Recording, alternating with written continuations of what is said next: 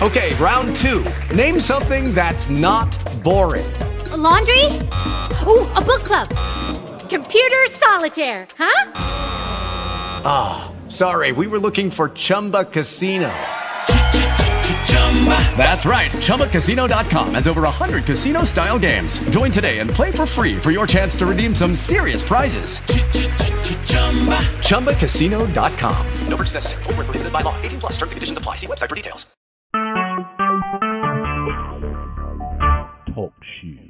Recorded live. Well. Once again, it's Mike. I'm going to do another uh, part. Part, uh, I guess, where are we at? Part six now?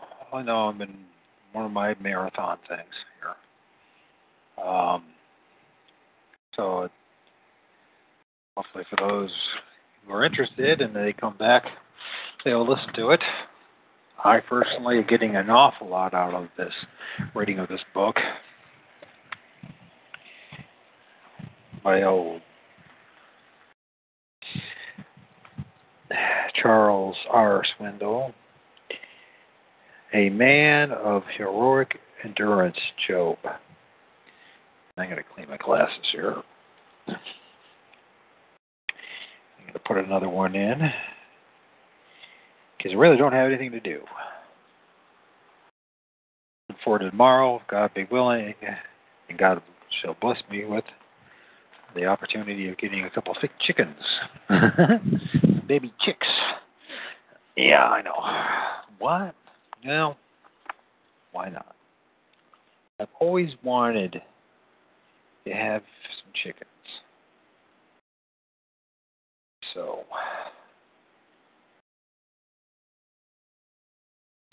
chapter 6 Responding to Bad Counsel. Boy, have I been guilty of giving bad counsel before, that's for sure. Not all advice is good advice, not even when the one who gives the advice thinks it's the right advice. Sometimes it's given in all sincerity, but it is still faulty. A story I was told recently comes to mind. A man had finished lunch and was in his car driving towards the next appointment.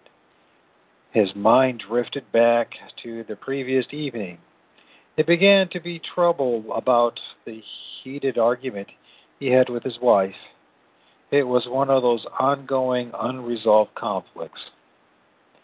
So he decided it was time to make up. Feeling guilty over some of the things he had said, he picked up his cell phone and hurriedly dialed home in the midst of the traffic jam. When the maid answered the call, he said, I'd like to speak to my wife. She responded, Well, she told me she didn't want to, to be disturbed right now. Curious, he asked. Um, doesn't want to be disturbed. The maid said, That's right. She's upstairs with her boyfriend, and she told me that she doesn't want to be interrupted. Infuriated, the husband lost it. You know where I keep my shotgun? Go get it and put two shells. Put in two shells. Then walk upstairs and kill both of them. She put down the phone, got the double barrel shotgun, walked upstairs. He listened and heard two blasts, then waited. She came back down calmly, picked up the phone, and said, Okay, it's done. They're dead. What do you want me to do with the bodies? He said, Throw them in the pool and I'll take care of the rest of it when I get there, she said. She said, We don't have a pool. He paused and then said, Is it is this seven two eight three six oh four? now all advice is not all advice is good advice. Not even when a person giving the advice thinks that it's the right advice. Good advice, bad advice. Every person reading this chapter has been the recipient of bad advice. You listen to you listen as someone gave it to you. You follow the counsel you received and then suffer the consequences. On the other hand, we have all benefited from someone's good advice. We were unsure and confused, so we reached out to somebody we trusted. We received good counsel, followed by uh, followed the advice, and enjoyed the benefits. In the Bible, there is a book of wise counsel. It's called Proverbs. 31 chapter, a 31 chapter book full of wise and helpful advice. Take, for example, Proverbs 12:15. The way of a fool is right in his own eyes, but a wise man is he that listens to counsel. You and I have experienced those very words. We have been foolish thinking we were right. Along came a parent or a teacher, perhaps a friend, who talked some sense into our head. Thankfully, as a result, we benefited from wise counsel. Another proverb, 1624, pleasant words are a honeycomb, sweet to the soul and healing to the bones. I love that. Words given at the right time, Solomon writes elsewhere, are like apples of gold in setting of silver. Like apples of gold in setting of silver is the word spoken in right circumstances. Like an earring of gold or an ornament of fine gold is a wise reprover to listen to a listening ear, excuse me. Chapter, uh, Proverbs 25, 11 through 12. Good counsel, wise reproof, obedient response, and the benefit comes rolling in. The ultimate win win situation. This ancient book of cockful is similar statements. Cock, I meant to say chockful. Listen to the counsel and accept discipline, that you may be wise the rest of your days. Proverbs 19:20. And another, iron sharpens iron, so one man sharpens another. Proverbs 27:17. We all know the benefit of a good friend who sharpens us with wise counsel. Even the person's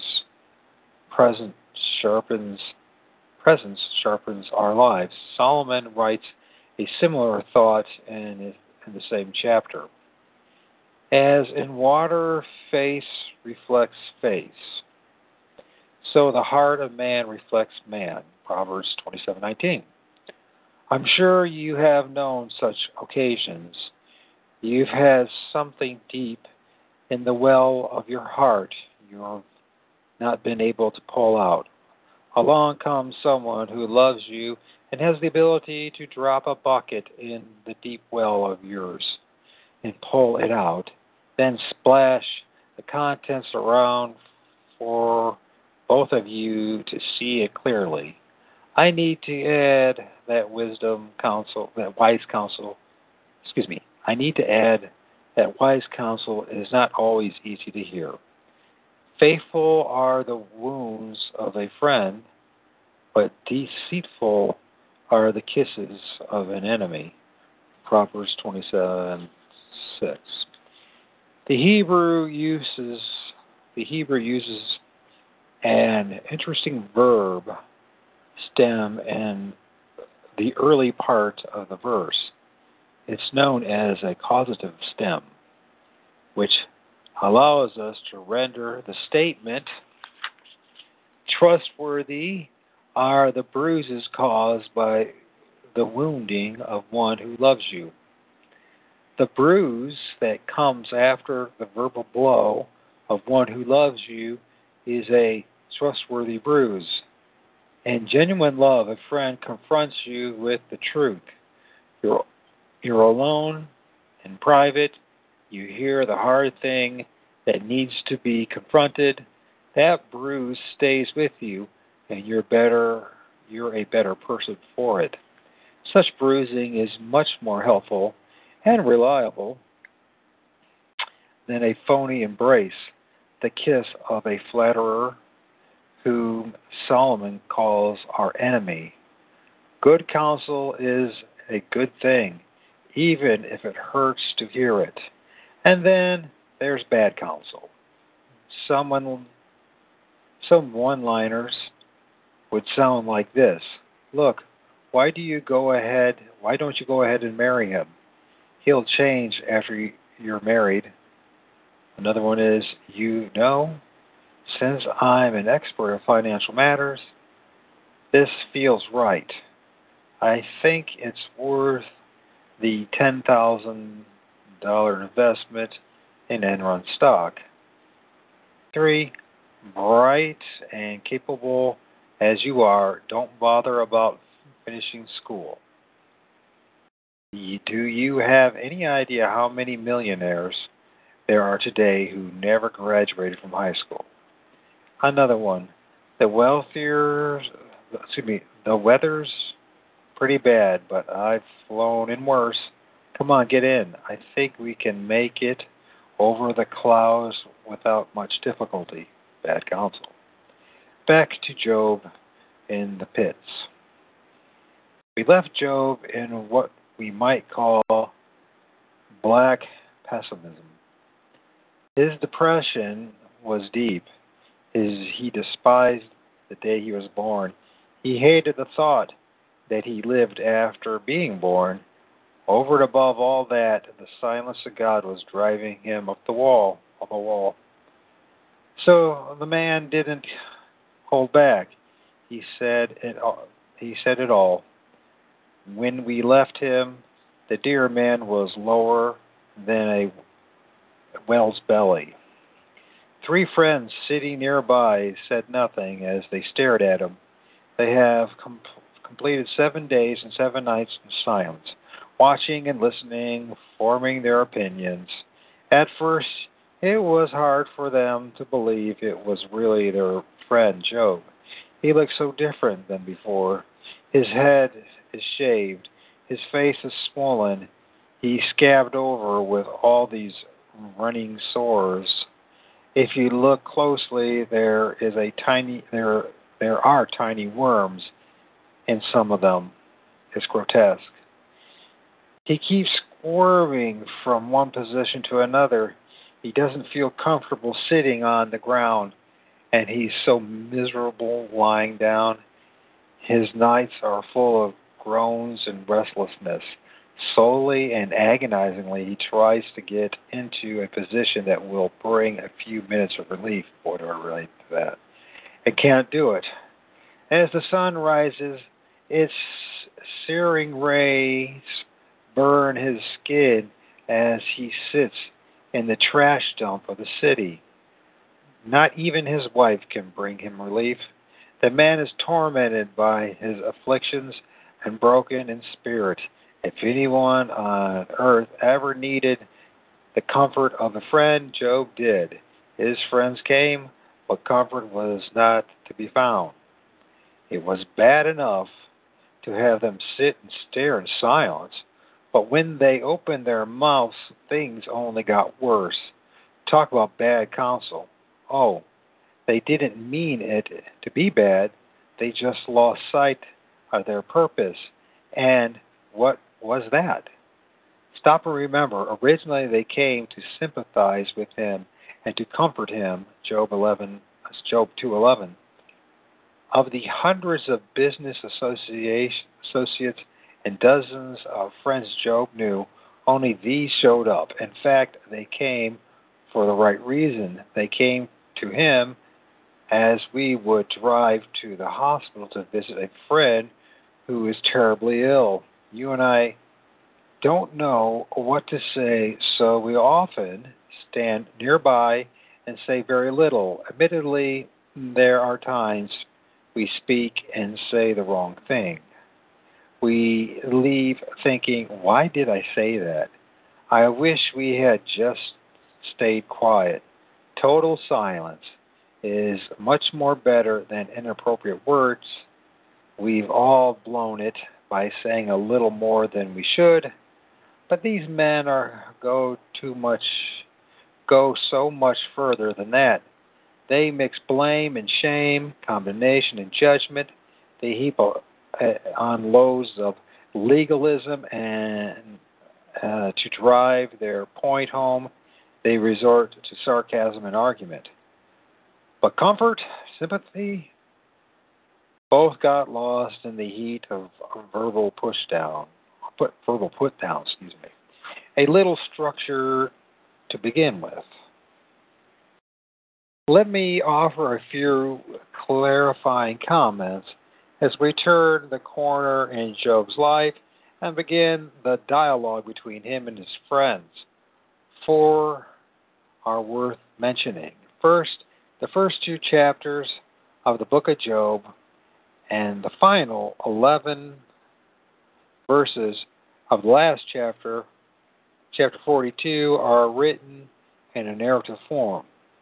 As I explained earlier, this style is known as prose. The two sections of prose represent history. Being factual and straightforward, they are easily understood. There isn't a lot of mystery. You may have questions, of course, with these opening two chapters, but you have no trouble understanding the words and the flow of action. At the end of the book, you find yourself thrilled because it all turns out so well.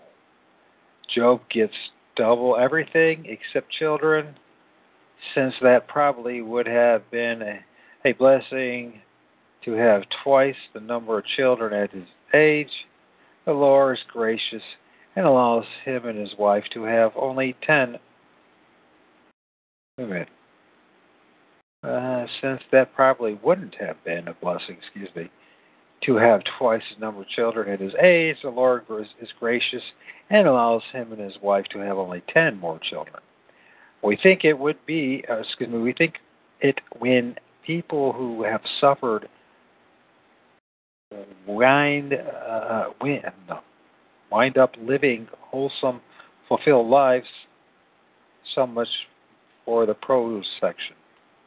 Excuse me. We like it when people have suffered, wind up living wholesome, fulfilled lives. So much for the prose section, excuse me. In between, we find numerous chapters of poetry, like the Psalms and the book we referred to earlier, Proverbs, Job, is mainly poetry. Therefore, as I mentioned already, it reads like poetry. This means there are repeti- repetitious phrases along with colorful word pictures. Some things, uh, as you will soon discover, are beyond our capability of under, to understand fully which is to be expected. But most of what we read can be grasped. In fact, much of it is beautifully written. Beautiful, excuse me, it is beautiful writing. Beautiful, but a bit mysterious, even a little mystical at times. The prose of Job is historical, while the poetry is philosophical. That explains why it's sometimes difficult to understand. Philosophical statements can be convoluted. One of my mentors used to say that a philosopher is a person who talks about things he doesn't understand, but he makes it sound like it's your fault. Philosophy requires that you keep that we keep our thinking caps on. And even then, something doesn't register clearly. I don't, I'll do my best to keep things interesting from one chapter to the next, but you'll need to concentrate with me. As one of our church members noted, while I was preaching through Job, there uh, there aren't any car chases to keep its teens on the edge of their seats. And let's see. Okay. Oh well, just two showed up again and then hung up. I imagine people aren't too interested how the car chase. Second, this poetic section, which is the largest part of the book, Job's 3 1 through 42 6 begins as a mild discussion. It then turns into an intense debate. Finally, it ends in a heated dispute. Job's first friend, uh, Eliphaz, I guess I said, I never knew how to pronounce it, Eliphaz, begins with his, his hat in his hand as he approaches Job. Initially, he is reluctant and downright civil, but towards the end, there's no hesitation or reservation.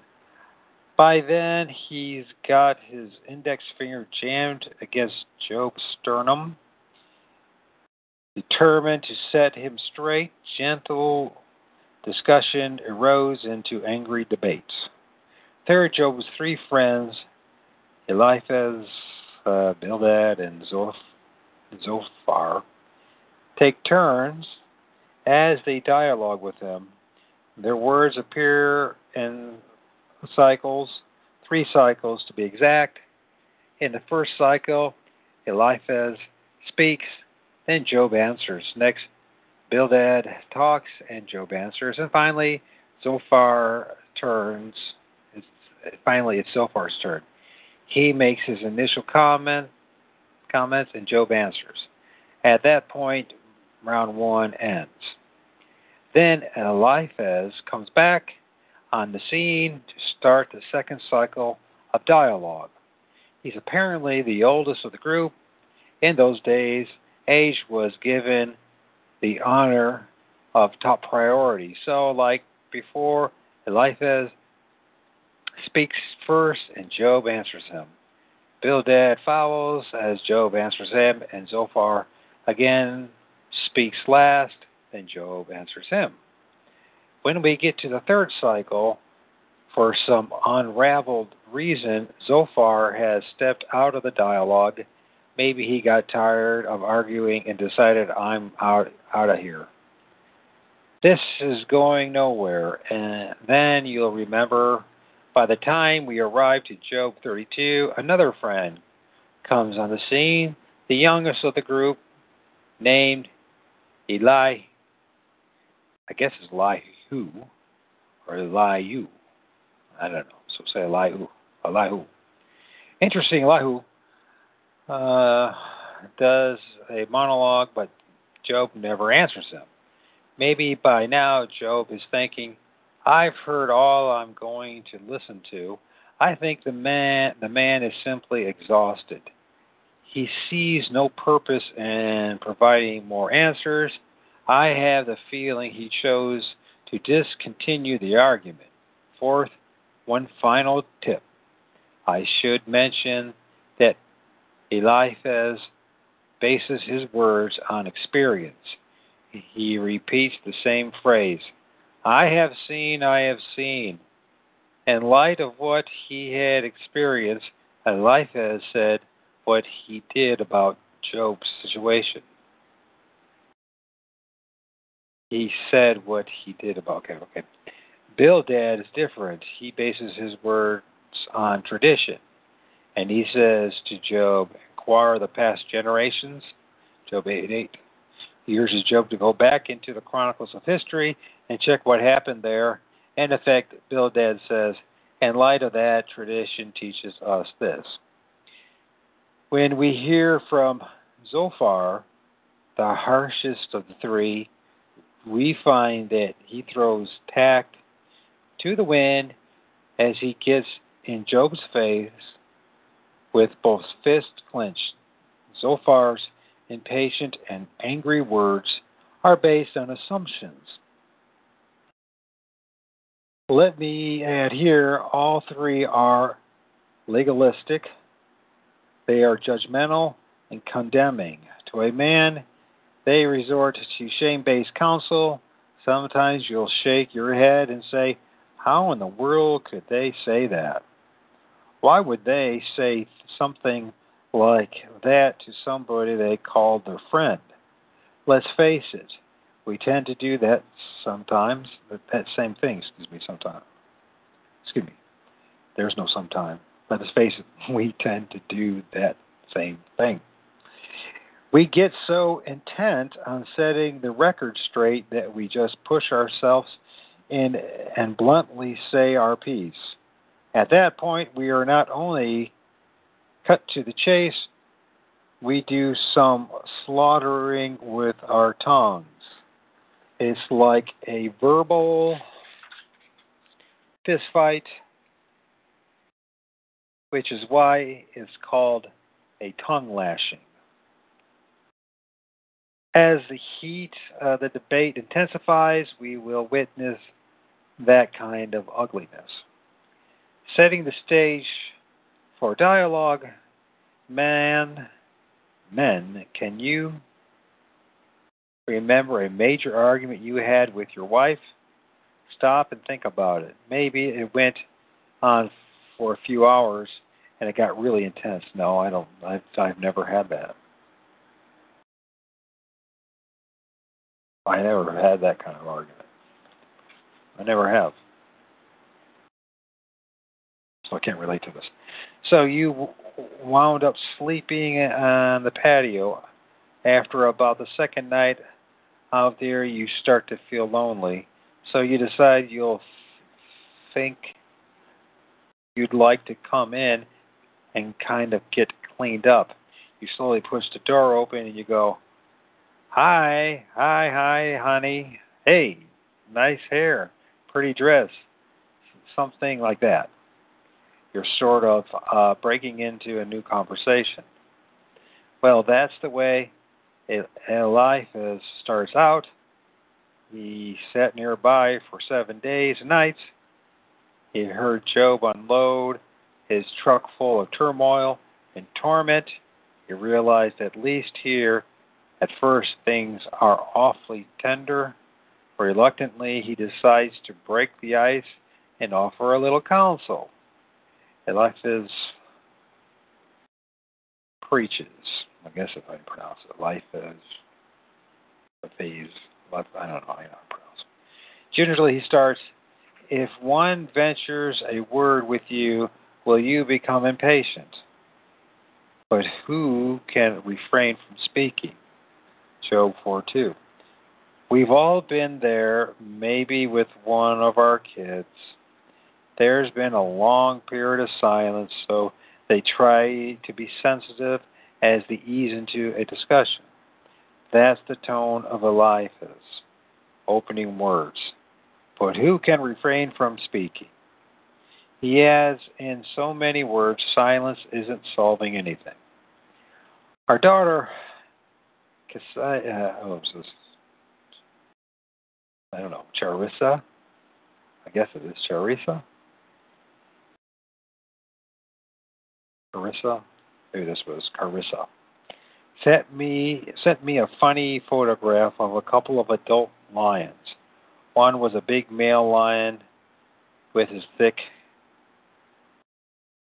chunk of mane around his neck and the other was a weary looking lioness who has obviously had cubs not too many days ago.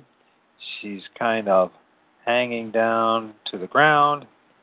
Big Daddy is drooping, is dropping by for another little visit. In the video, or in the photo, excuse me, she's letting out an enormous roar while her fangs fully exposed. She's also got her paws up near his face with long claws extended.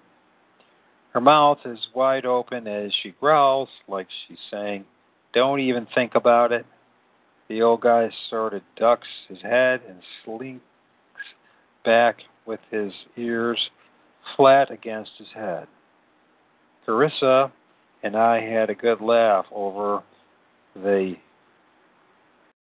feisty lioness who is roaring at the old rascal who is suddenly very reluctant to come nearer, any nearer, excuse me.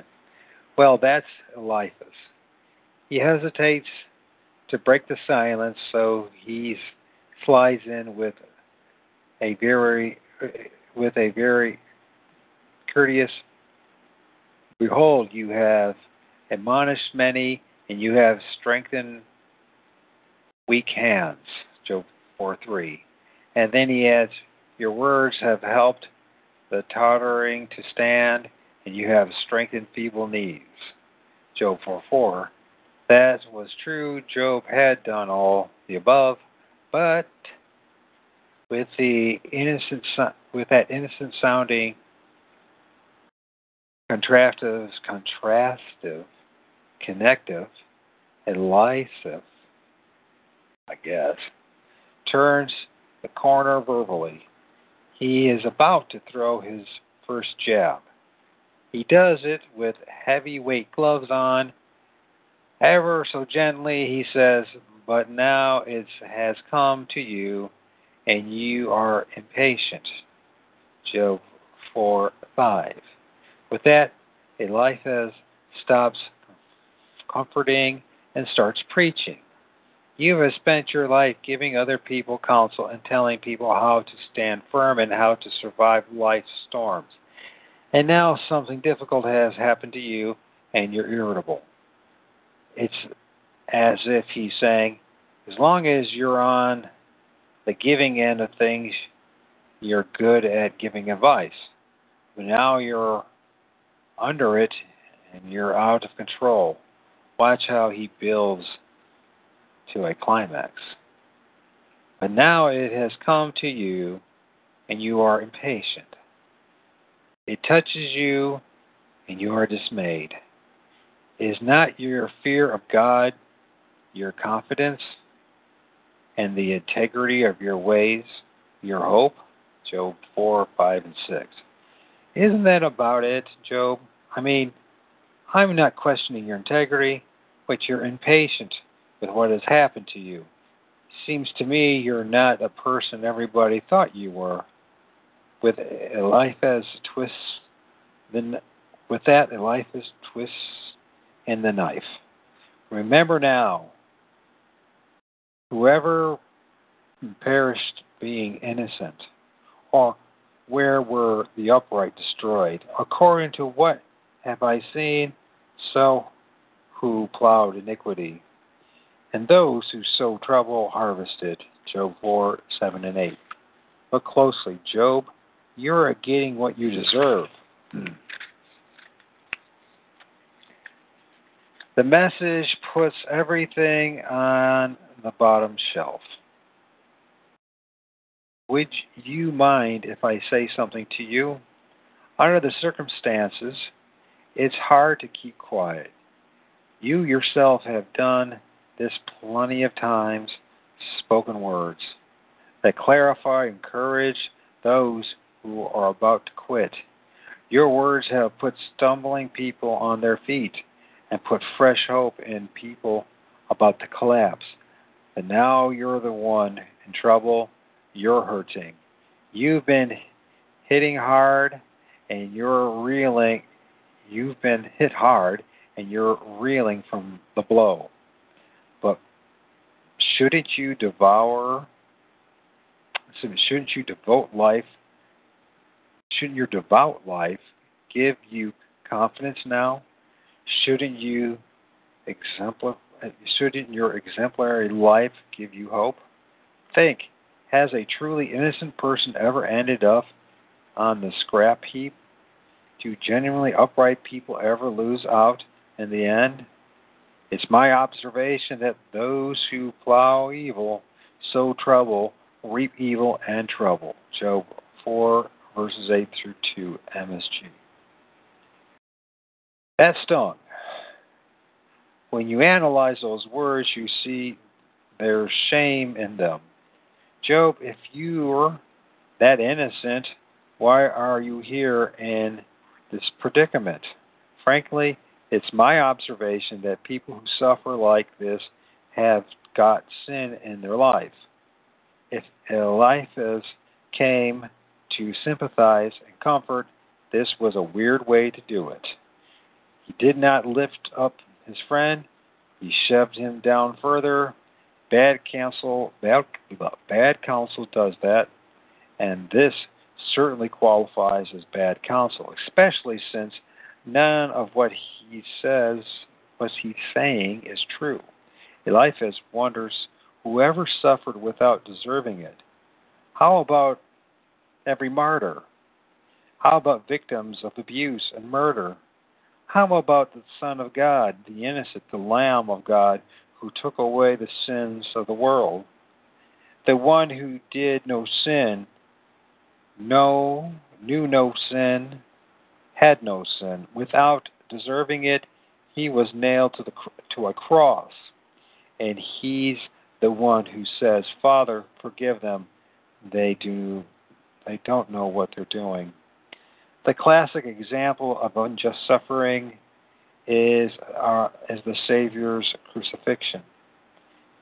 If I may interrupt for a moment, Eliphaz you are out of you are out to lunch.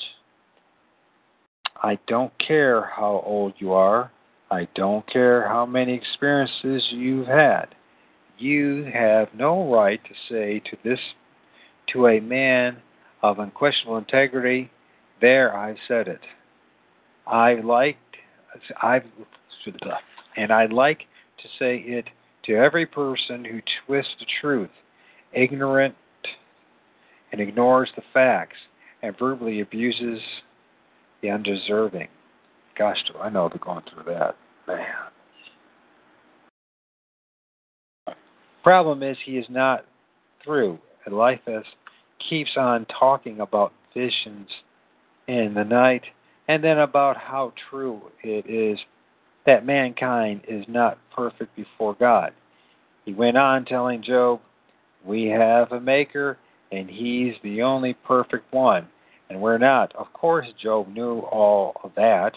As a matter of fact, not everything Eliphaz said was incorrect. He hits the nail on the head when he says to Job, For man is born for trouble as sparks fly upward. Job 5 7. Job certainly knew that too.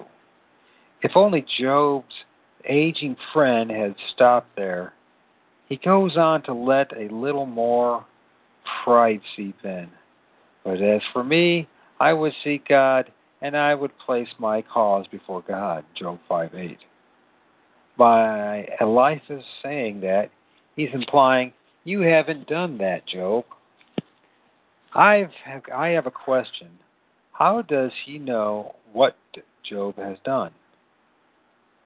We don't always seek God and, in stated words. During ultra difficult times, we seek God in silence, deep down in our, our soul. Since God is the one who does great and unsearchable things, wonder without number. Job 5 9, seeking Him in silence is altogether appropriate. Job could have answered, I know that. He could have said more. I'm not sitting here in a carnal state. I'm struggling with my grief and pain, yet I'm fully aware that God does great and wonderful things. I am covered with boils, but I've done nothing to deserve this. And you're pointing forth, you're pouring forth all this great theology with no understanding. Please, please. He could have said, that and so much more, but Job refrained. Eliphaz does not let up. He has the audacity to say at the end of verse 17, Do not despise the disciple of the Almighty. Again, don't miss the implication. You're suffering because you're guilty, Job. You're getting just what you deserve. You're not listening to the Lord's reproofs. As a matter of fact, once you repent of your sins, you'll just you'll be just fine. How sympathetic and comforting. He concludes rather bluntly, bluntly, you will know also that you your descendants will be many, and your offspring as the grass of the earth, and you will come to the grave in full vigor. Like the stacking of grain in the season, behold this, we have investigated it, and so it is. Here it is, and know for yourself. Job 5:25 to 27. That's the answer, Job, plain and simple. Take this to heart and you'll fi- be fine. Glad to have been a, an assistance. This is what you need to hear. I'm done, no charge. Whatever in, excuse me, somewhere in that bad sermon, accusations overran compassion. I don't think Job missed it. A person in, in pain doesn't feel well, but that doesn't mean there's a lack of discernment. People who are hurting don't do well when we deliver a mixture of Genghis Khan and Mike Tyson rolled into one verbal blast. Furthermore, if you don't have God's clear mind and indisputable facts to prove it, please just love your hurting friend and keep quiet. If there is insight to be gained, it will be gained through comfort and tender mercy, not rebuke and accusation. On occasion, yes, as we saw earlier in Proverbs, in the Proverbs, there are those moments when reproofs are necessary, but while covered with boils, no. Job's responds. Job responds, excuse me. Oh, say, Job at the beginning, oh, says Job at the beginning of his response, linger over his first statement. Oh, that's that my vexation were actually weighted. Job 6:2. Meaning, Eliphaz, look at me, consider my circumstances. I have ten dead children. Eliphaz listens to him. I've lost everything. Oh, that my grief were actually weighted and laid in the balance together with my calamity. If somehow the weight of my grief could be measured with my calamity, the sum of both would be heavier than the sand of the seas. Don't rush on. Eliphaz may not have heard Job, but I want to make sure we do.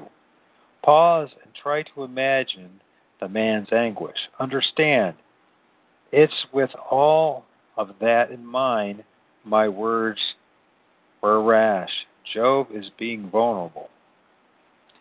When people come to the end of their tether in the bottomless pit of it all, rash words will come out that they will later regret. But while it's happening, we need to cut them some slack. Let's go there momentarily. You've got a couple of grown kids going a little nuts.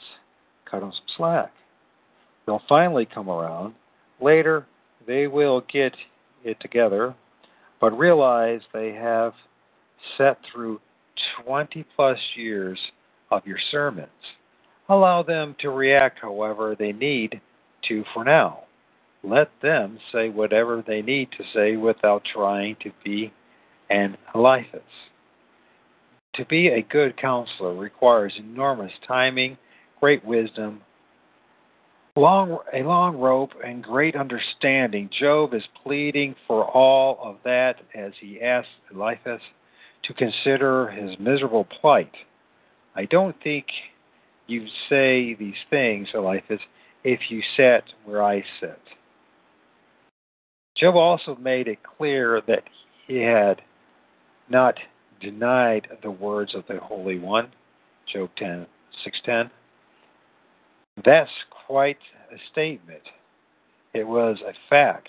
I want you to know, Eliphaz, that in all of this, hating the day I was born and swinging my fist at the fact that I've lived and didn't die beyond birth, the fact that my misery has gotten unbearable, please, Eliphaz, understand, I've never once denied the words of the Holy One. Doubt and denial were not in Job's heart. Confusion, yes, and anger, of course. Again, let's go there. Please give your fellow Christians room to feel confusion and express anger in times like this. Job is not defensive, trying to cover some secret sin. His logic unfolds in several questions. Have I said, Give me something, or offer a bribe for me from your wealth, or deliver me from the hand of the adversary, or redeem me from the hand of the tyrants? Job 6, verses 22 and 23. Have I asked for any of that? No. Teach me, and I will be silent. Show me how I've erred. Job 6:24. What a vulnerable and honest offer. Eliphaz, I haven't asked for something special. I haven't sought for some angle on this or that would involve you. Then ask, What does your argument prove? His point, you're missing it. Now please look at me and see if I lie to your face. Job 6:28. I love that line. Look, Eliphaz, I don't traffic in lies. Job knows that lies are absolutely damning to recovery. So he invites Eliphaz to point out any lie. Tell me to my face, look at me. And if you can't, then I guess deist then deist desist, excuse me, and then desist, pull back, turn around. If there is injustice on my tongue, point it out. Verse 30. In chapter 6, Job speaks to his friend, but in chapter 7, he speaks to his God. In doing so, he turns his case over to the Lord. Job says, In effect, if I could only have my case brought before the living God, he qualifies as the ideal judge. I would come before him and I would lay my situation out before him and I would say, Judge rightly, and I will accept whatever you have to say. But he's so silent. He does not speak to me these days. God's silence is worse than his voice because it's impossible to know what he would say.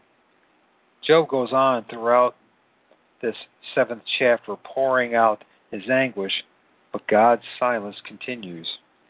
The Lord gives no answer to his grief stricken soul. He concludes his plea by asking why God had made him his target. Why am I in your crosshairs? Silence. Why then do you not pardon my transgressions and take away my iniquities? Job 7:21. If there's transgression, why haven't you pardoned it? There's nothing I wouldn't confess. Silence. Humiliated by the words of Eliphaz and haunted by God's silence, Job speaks like a tormented man here and later. Physically, he's miserable. Emotionally, he's at his wits' end. Spiritually, he is confused. Just remember, in addition to everything else he has lost and all the pain he has he's enduring, he has now been blamed and shamed, rebuked in front of others, and soundly judged. It's horrible. There is no other word for it. It's just horrible. A few words of wisdom, please. This is a good place to pause and learn a few hurtful lessons from Eliphaz, and after that, some helpful lessons from Job. Hurtful lessons to be learned from Eliphaz. First, assumptions reduce understanding and insight. I have missed an assumptions. Uh, I have missed on assumptions so many times in my life. While I can, I'm confessing I need to add that assumptions have also led me away from the truth several times in my counsel. When my mind is made up and you think you're already figured out what caused this, you can't really understand the truth because you're no longer listening. Your own conclusions have blocked your hearing. You're waiting to get your point across because assumptions reduce understanding, insight gets lost. More often than not, as with Eliphaz, words become blunt and condemning and condemning, excuse me. Second, shame blocks grace and hinders relief. Shame based counsel leaves us under an extra load of guilt rather than offering the fresh hope of recovery. Shame shoves your further shoves you further into the tight grip of anguish. In light of that, I hope you will forever you will forever remove the these three words from your vocabulary. Shame on you. That they do not excuse me, they do no good. So shame on you, they do no good. Those three words. Third, pride ellipses mercy and compassion. When you come across as though you have the final answer, you imply that you're the model example.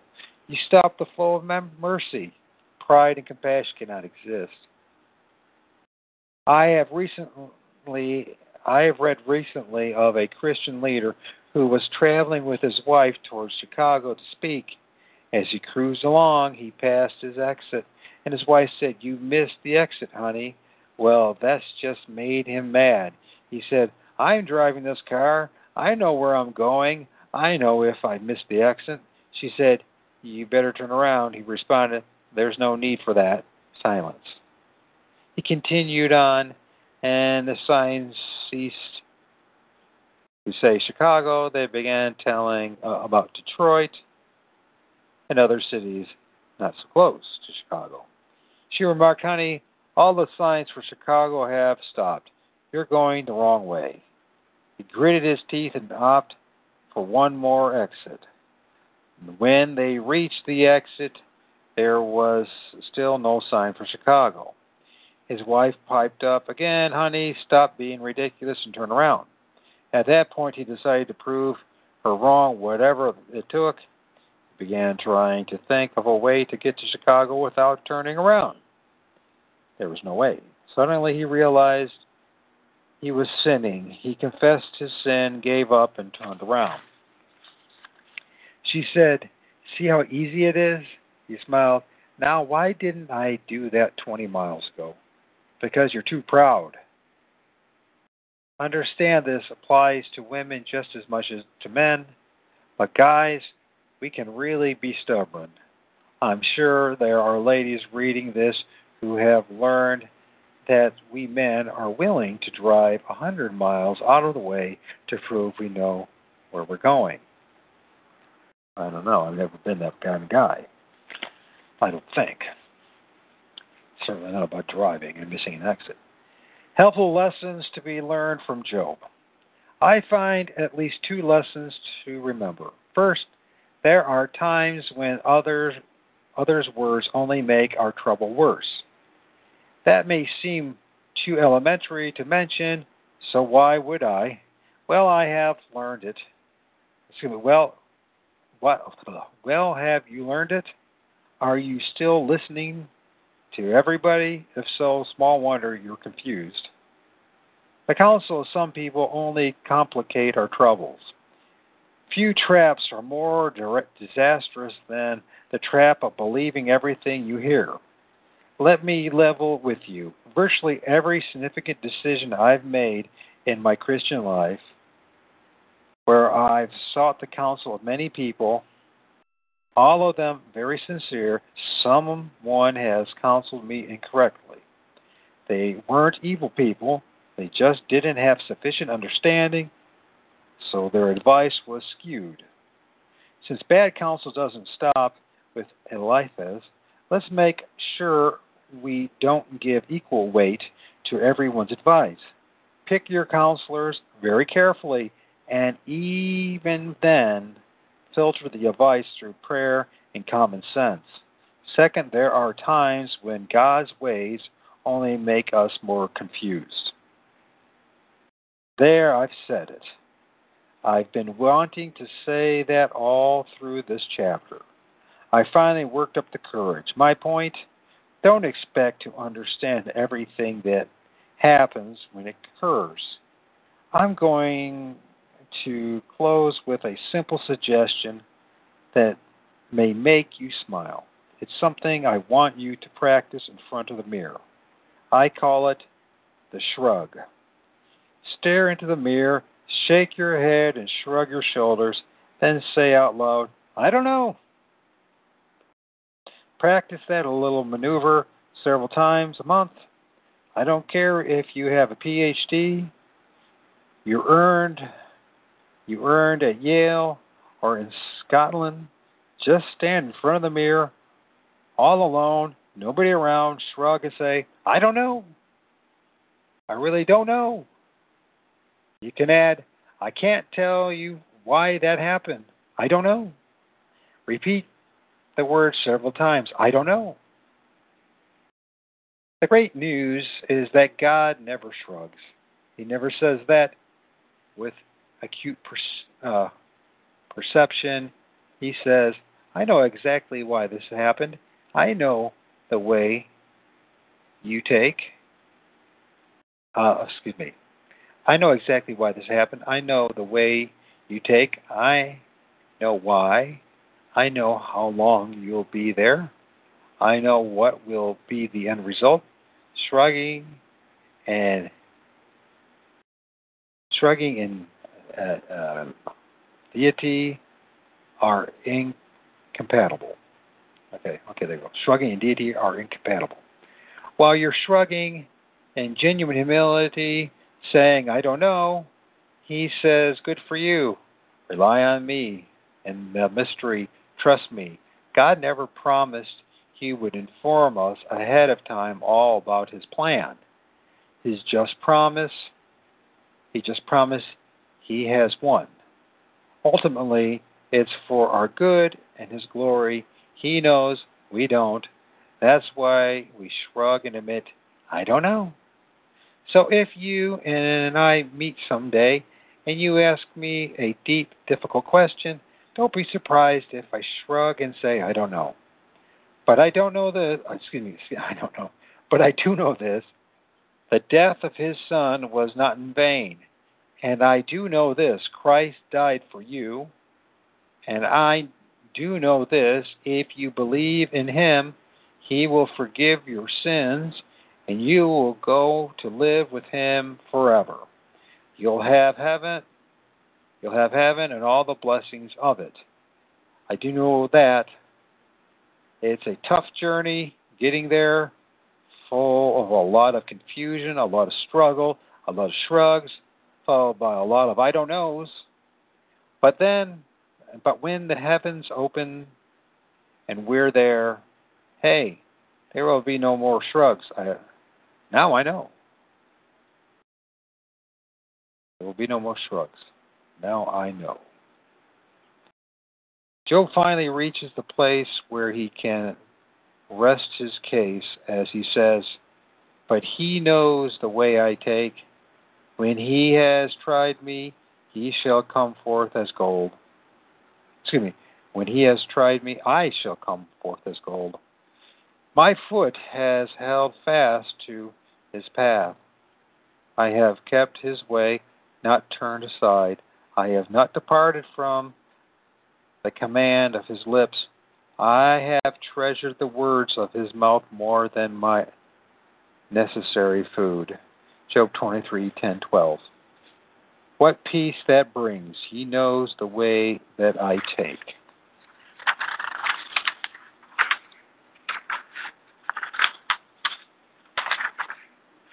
And I guess that's the end of chapter 6.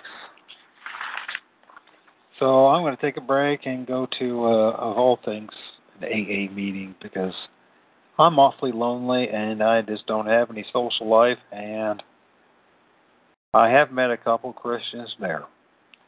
Yes, I have talked about the coins and how Bill Wilson was influenced by Crowley and, and the uh, Diary of Drug Fiend, and that the Jesuits' spiritual formations are influenced by the 12 steps. Now, saying that, where else am I supposed to go at this point? Everything's corrupted. We live in a fallen world, and nothing's perfect. So, what do I do? Well, one thing I can do is reach out to others, even in the most corrupt situation, because there's nothing else to do at this point.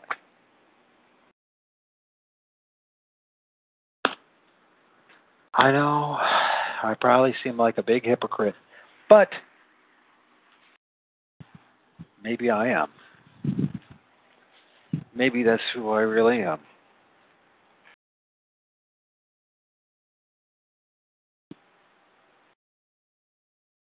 It is Ryan here, and I have a question for you. What do you do when you win? Like, are you a fist pumper? A woohooer, a hand clapper, a high fiver. I kind of like the high five, but if you want to hone in on those winning moves, check out Chumba Casino. At ChumbaCasino.com, choose from hundreds of social casino style games for your chance to redeem serious cash prizes. There are new game releases weekly, plus free daily bonuses. So don't wait. Start having the most fun ever at ChumbaCasino.com. No purchase necessary. VGW. Void were prohibited by law. See terms and conditions. 18 plus.